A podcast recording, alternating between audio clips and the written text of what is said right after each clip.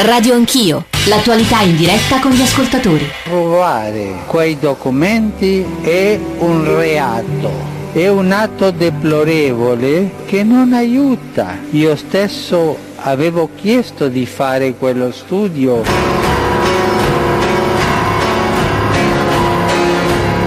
Radio Anch'io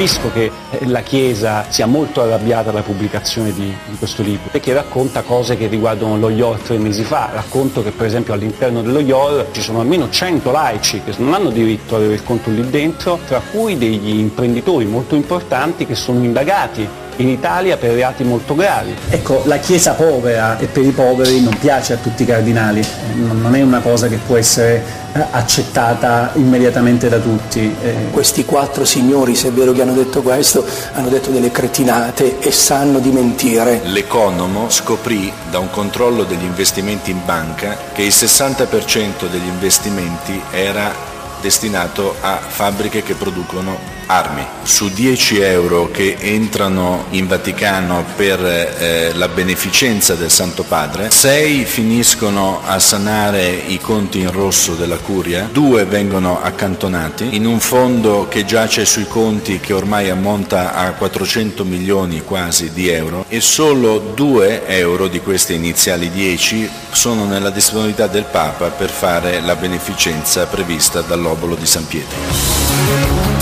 Sono le 8.39, bentornati all'ascolto di Radio Anch'io, buongiorno da Giorgio Zanchini, mentre parliamo scorrono di fronte a noi le immagini e lo vediamo dalle agenzie anche del pontefice. A Prato, oggi sarà a Prato e poi a Firenze, sono molto attesi i suoi discorsi, sia quello che eh, sta andando in onda adesso, al quale stiamo assistendo, sia quello più tardi a Firenze per l'apertura del quinto convegno ecclesiale, un po' eh, un momento in cui la Chiesa italiana riflette su se stessa, ovviamente aleggerà quello che la nostra copertina ha riassunto eh, e noi abbiamo pensato stamane di invitare anche quella voce, l'avete sentita nella nostra copertina, Emiliano Fittipaldi, che è l'autore di uno dei due libri eh, che, e qui sbaglierò l'espressione, che insomma che hanno scoperchiato lo scandalo, che ci hanno fatto aprire gli occhi su quello che sta accadendo o sulle riforme mancate di questi ultimi anni, in questo caso è Avarizia. Emiliano Fittipaldi, buongiorno e benvenuto nei nostri studi. Buongiorno, buongiorno a tutti. Ed è con noi anche Riccardo Cristiano, nostro vaticanista. Riccardo sta cercando di raccontare quello che accade in, che è accaduto in queste ultime settimane, in questi giorni, ma ovviamente anche la vita ecclesiale che continua. Eh, Riccardo, buongiorno, benvenuto anche a te. Buongiorno. I buongiorno. nostri riferimenti 335 699 2949 per i vostri sms, per i vostri whatsapp, inclusi i whatsapp audio sonori con una firma in testa o in coda e una durata, se ci riuscite, non superiore al minuto e poi radio anch'io, chiocciolarai.it per i messaggi di posta elettronica, il nostro account su Twitter che è radio anch'io e poi c'è il nostro profilo eh, su Facebook e cerchiamo cerchiamo di animare nel corso della giornata e sul quale, se volete, postate eh, quello che desiderate perché per noi è comunque una cattedra importante anche per, per vedere un po' come la pensate e aiutarci sui temi, contestare, suggerirci percorsi. Partiamo, Fittipaldi, da un paio di punti che ci sembrano importanti e la nostra copertina si apriva con le frasi dell'Angelus di domenica del Pontefice, molto dure. Eh, Trafugare documenti è un reato, sono azioni deplorevoli, non aiutano il Papa. Sembrerebbe che ci sia la possibilità che si apra un'indagine per concorso nei reati per i quali sono accusate le due persone che in questo momento, la uno è nelle carceri vaticane, Monsignor Vallejo Balda e Immacolata Francesca Ciauchi è soltanto indagata, ma insomma non avete aiutato il Papa, ma soprattutto avete commesso un reato. Fittipaldi. Ma il problema che in Vaticano non c'è una Costituzione che difende la libertà di stampa, nel senso che per loro uh, posso comprendere che sia prioritario diciamo, difendere la loro privacy. Da duemila anni la Chiesa uh, desidera lavare i panni sporchi in casa sua e quindi posso capire che la Chiesa sia eh, sia arrabbiata. Contemporaneamente però io faccio il giornalista, lo faccio in Italia, faccio il giornalista d'inchiesta e il giornalista d'inchiesta non deve eh, pensare eh, che cosa, quando fa un libro, quando racconta una verità o prova a raccontare una verità, eh, se fa del bene o del male, deve raccontare eh, per i suoi lettori quello che ha scoperto ecco Fittipaldi, questo è un punto importante perché sia lei con Avarizia sia Gianluigi Nuzzi con Via Crucis siete stati accusati di esservi limitati a, eh, non dico trafugare, a ricevere delle carte e a pubblicarle nel libro. In realtà, e credo che per gli ascoltatori, se riesce a farlo sinteticamente, sia interessante, chi voglia può andarsela a leggere sull'Espresso, è una vera eh, inchiesta giornalistica, c'è un lavoro di investigazione che lei ha riassunto, eh, almeno ci dica due o tre passaggi di questo lavoro di investigazione che credo siano anche interessanti per capire come gradualmente ha scoperto le cose. Beh, questo è un lavoro che dura più di un anno, tra l'altro è iniziato con alcuni articoli dell'Espresso e poi è proseguito per 13-14 mesi. Eh, le faccio un, un, semplice esempio. La ehm, storia, per esempio, che ha forse sconvolto più di tutti, no? che è la storia della, della, dell'appartamento di Bertone. Ehm, la storia in cui eh, si eh, racconta che la Fondazione del Bambino Gesù ha investito 200.000 euro per la ristrutturazione del Cardinale. E questa è un'inchiesta eh, giornalistica del sottoscritto, nel senso che non c'è eh, in nessuna carta che io ho visto o o che, o, o che ho ricevuto. Eh, è un'inchiesta che si basa, questa su Bertone, su una serie di documentazione eh, che mi hanno fatto vedere, ma esterna a, al Vaticano, e su una serie di incroci e di, eh, di, di notizie che sono riuscito a verificare in due mesi. Altra cosa, eh, lo IOR. Eh, lo IOR, eh, il fatto che ci siano ancora 100 conti IOR, anche questa è una cosa eh, che... Eh, diciamo, 100 sto... conti IOR di chi? Perché sono 100 conti, poco. ha ragione, eh. sono 100 conti di eh, laici. Loro ci avevano detto che lo IOR era stato completamente ripulito no? e che non c'erano più personaggi che, diciamo, abusivi, non, che non avevano la possibilità di avere un conto allo IOR. Come sappiamo lo possono avere soltanto i residenti della città di Vaticano, associazioni ecclesiastiche e non certo eh, diciamo laici eh, italiani. Invece ce ne sono ancora tanti e sono gli stessi investigatori italiani che stanno cercando di capire una serie di inchieste, una serie di procure italiane dove se per caso all'interno del Torione eh, sono nascosti eh, ancora conti eh, rilevanti. Questo, Io, questo, questo que, que, tutta la parte sullo IOR, anche in questo caso, è frutto di un'inchiesta giornalistica, ma io torno indietro alla domanda che mi hai fatto prima.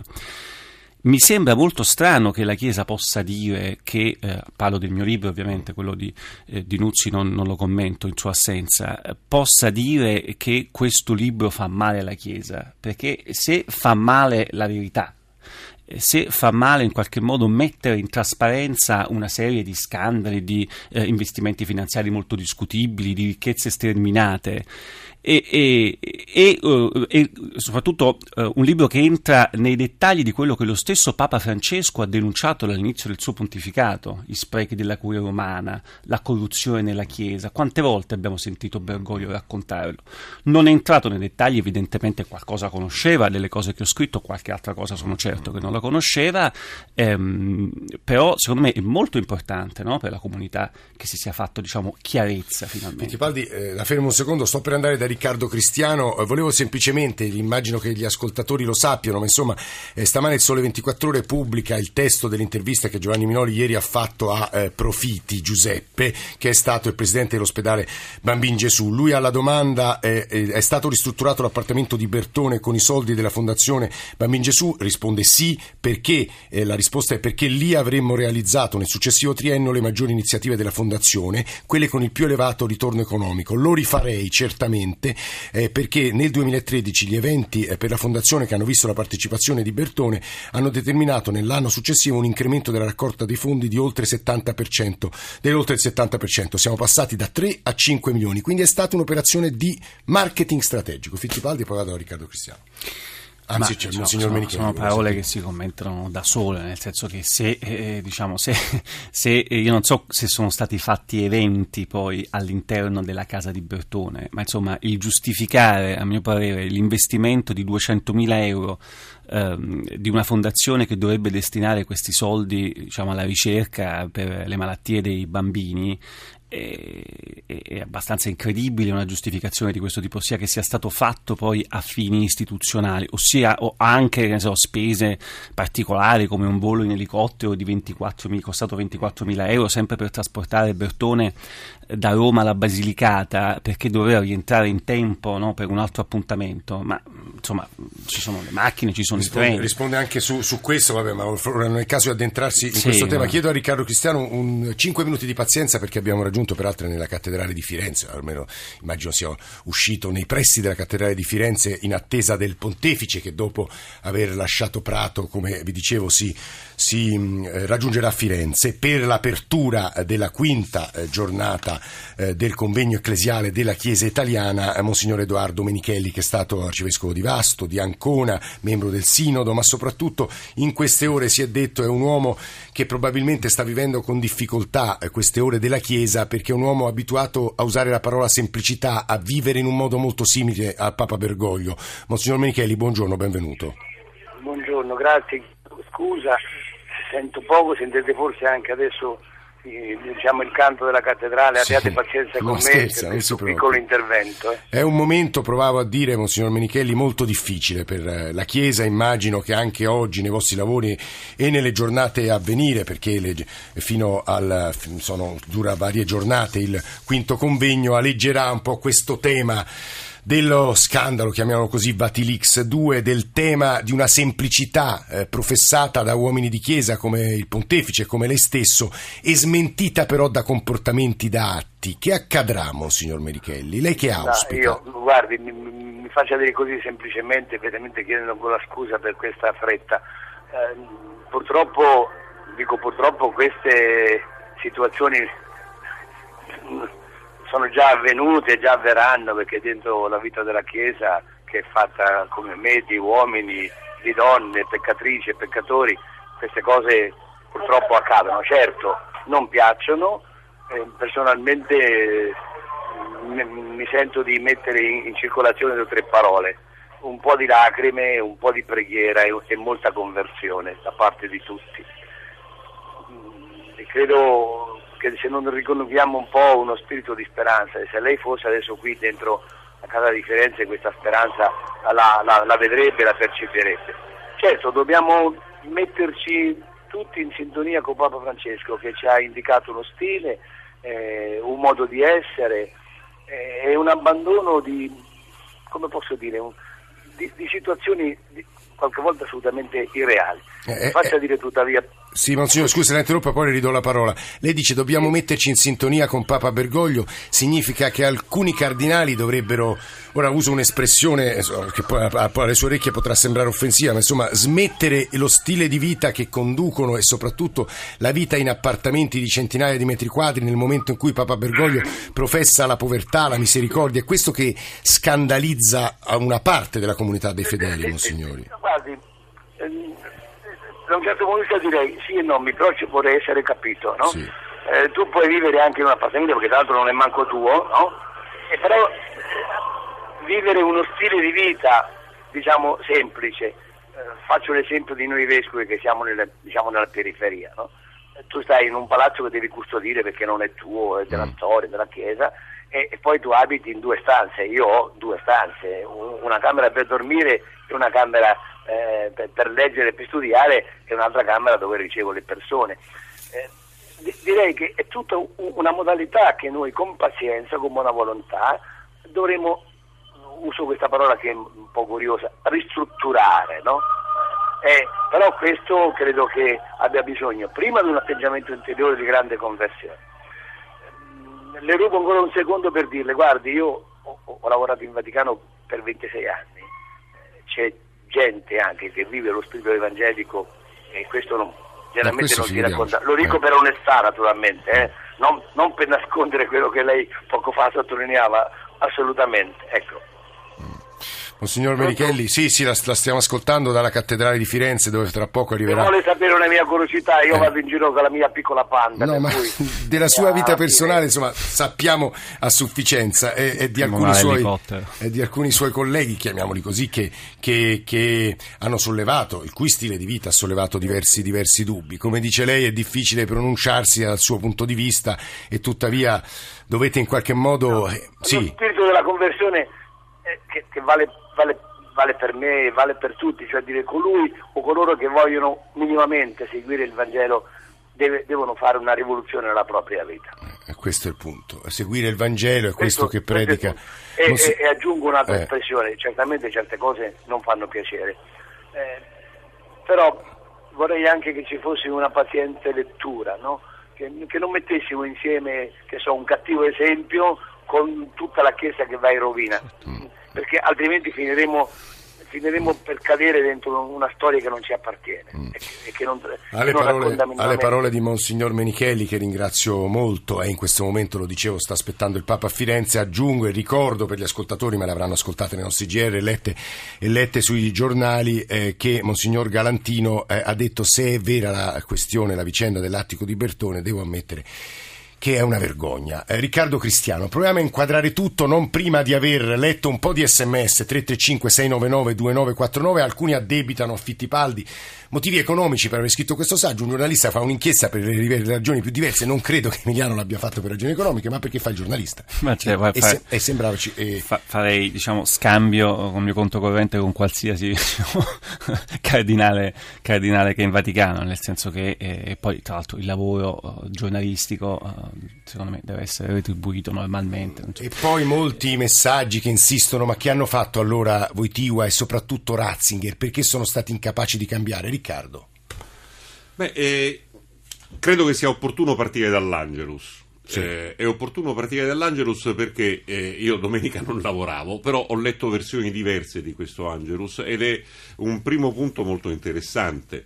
Eh, in alcuni testi si parla di è un reato la diffusione, eh, in altri si parla, come voi avete detto, che è un reato eh, eh, La divulgazione del- divulgazione, ehm, in altri si parla che è un reato rubare la sottrazione. Eh, ora, eh, il eh, reato introdotto da Papa Francesco nel nuovo codice è eh, quello del furto. E, allora a me sembra che eh, l'indicazione del Papa sia soprattutto nei confronti di chi ha sottratto le carte al Vaticano e questo lo hanno fatto le fonti, non lo hanno fatto quelli che hanno ricevuto.